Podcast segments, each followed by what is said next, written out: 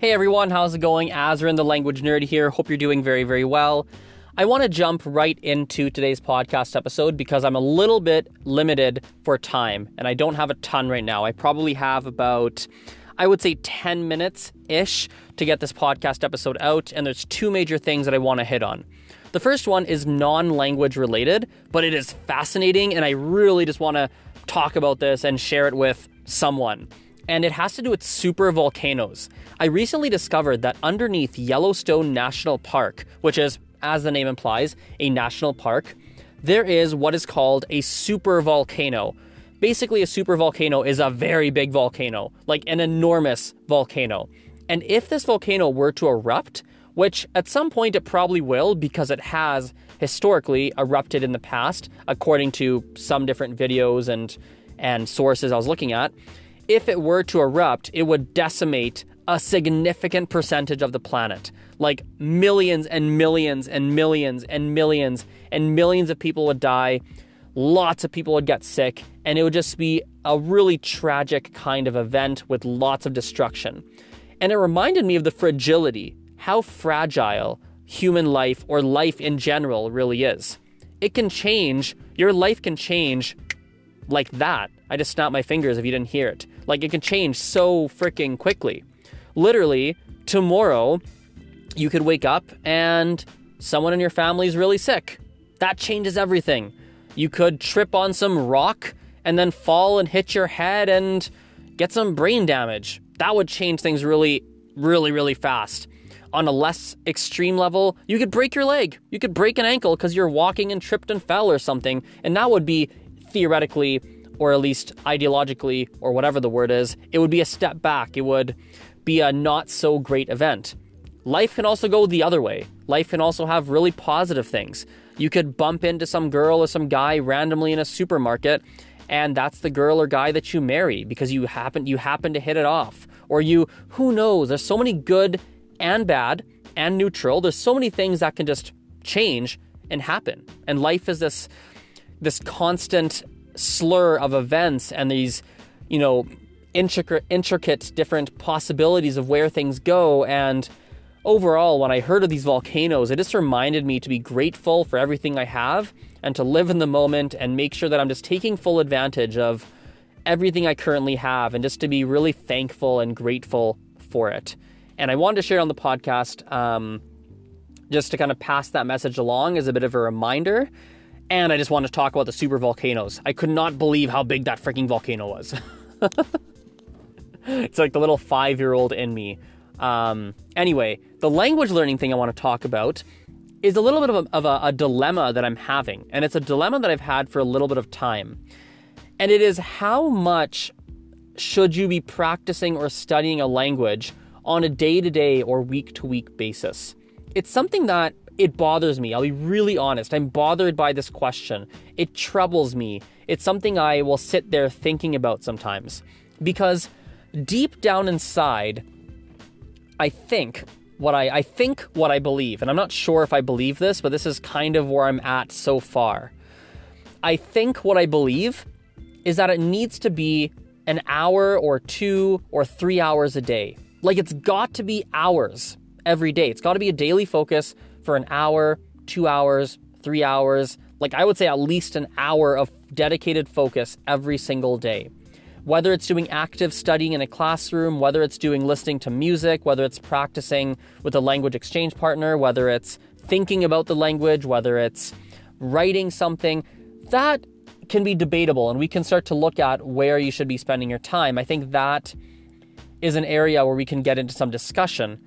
But if we just look at how much time should you be studying, my brain kind of jumps to, yeah, an hour a day minimum, seven days a week, maybe even more, like two hours, three hours. Like, I feel like that might be the right answer for someone who wants to get to an extremely fluent level in a language.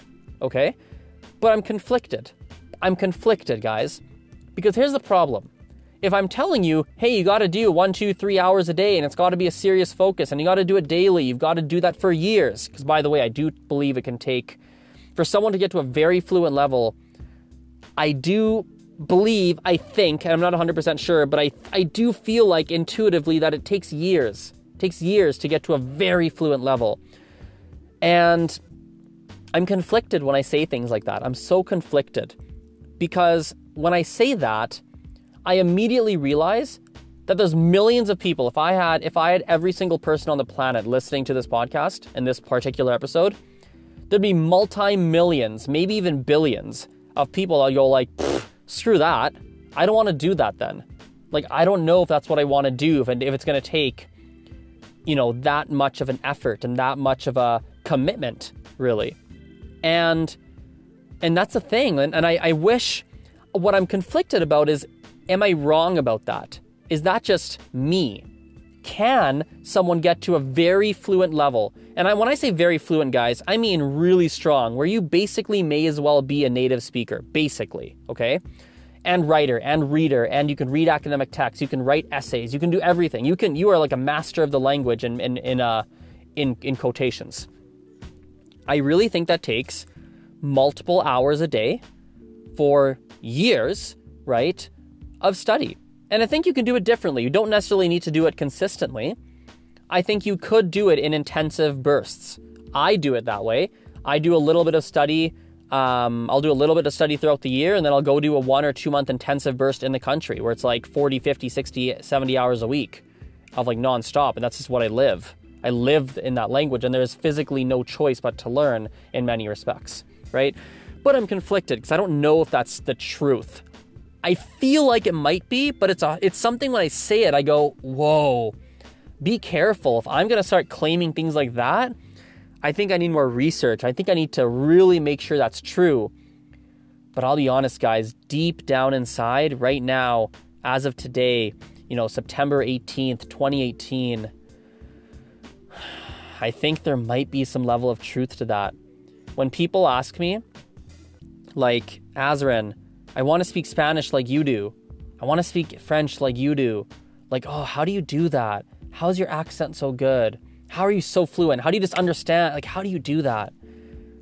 And my answer, like, the, the answer I really want to give is like, yeah, I've put thousands of hours, like thousands, over years.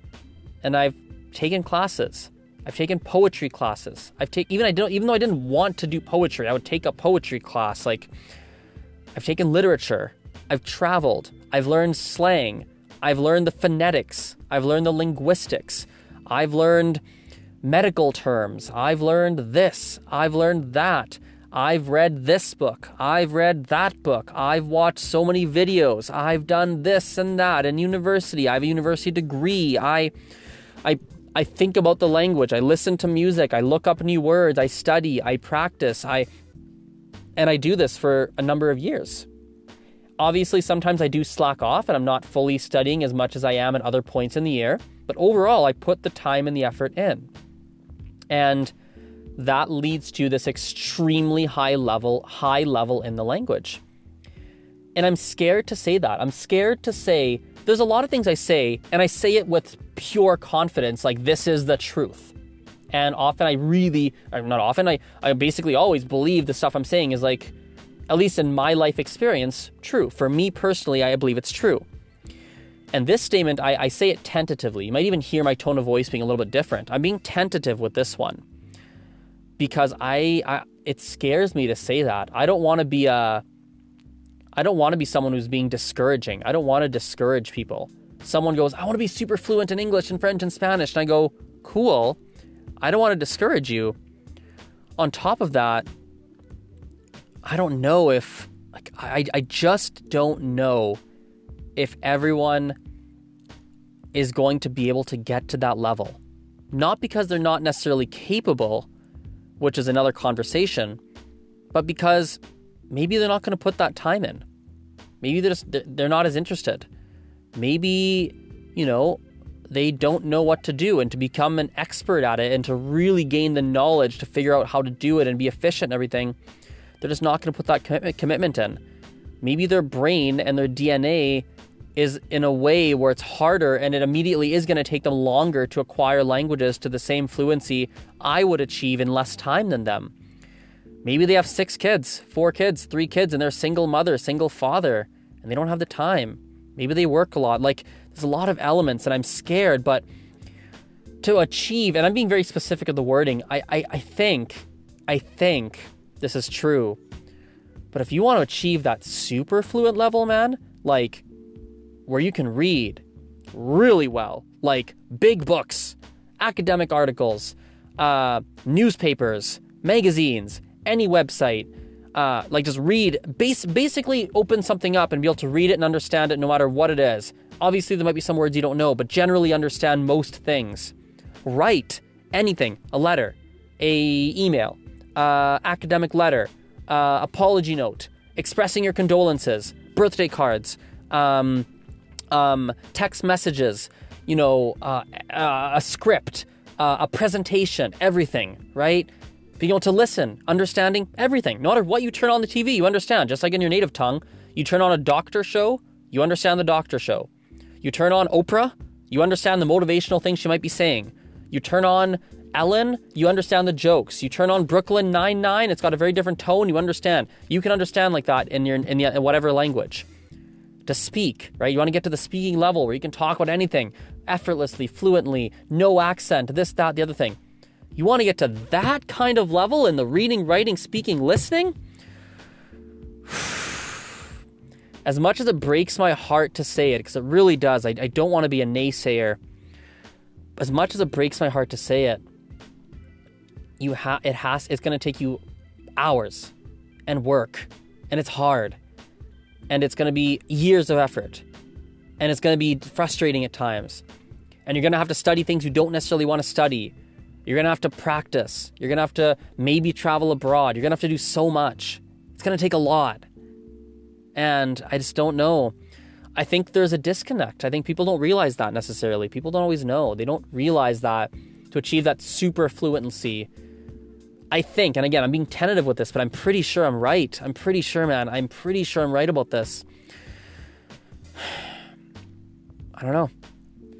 I think if you're trying to get to a a passable level, what I would qualify as passable, like maybe my Mandarin, where it's at right now, which is for all intents and purposes, you know, it's not bad, my Mandarin, right? It's not perfect by any means, but I can communicate and I can get by and I can order food, I can talk to people, I can make friends, I can read some things. I can I am for all intents and purposes like I'm pretty good for the av compared to the average person, the average human, the average Joe. But to get to that level, sure, maybe that's possible in 3 months, 6 months, 1 year, you know, of part-time study, sure.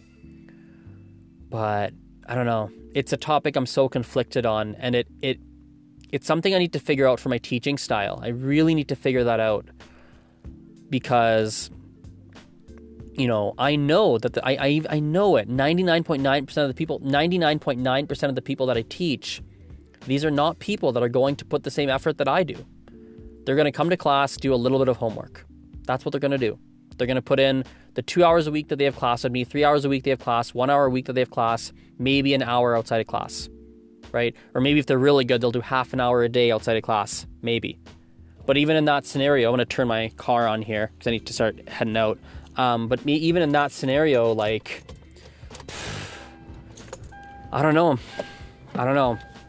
Like, how much, and even then, they're not, they're probably, probably not going to put in years and years of effort. They're not, like, it just in my experience so far. And so that means that when I work with them for a year, for however long, six months, like, what are the outcomes? How do I need to approach that differently? Like, yeah, I don't know. There's so much more I want to kind of get off my chest, but I teach in 18 minutes, and if I don't start driving there now, I'm not going to make it. So, but I'm conflicted. Let's just leave it there. Um, anyway, thanks for listening to this podcast. I appreciate your attention. We will talk later. Bye for now.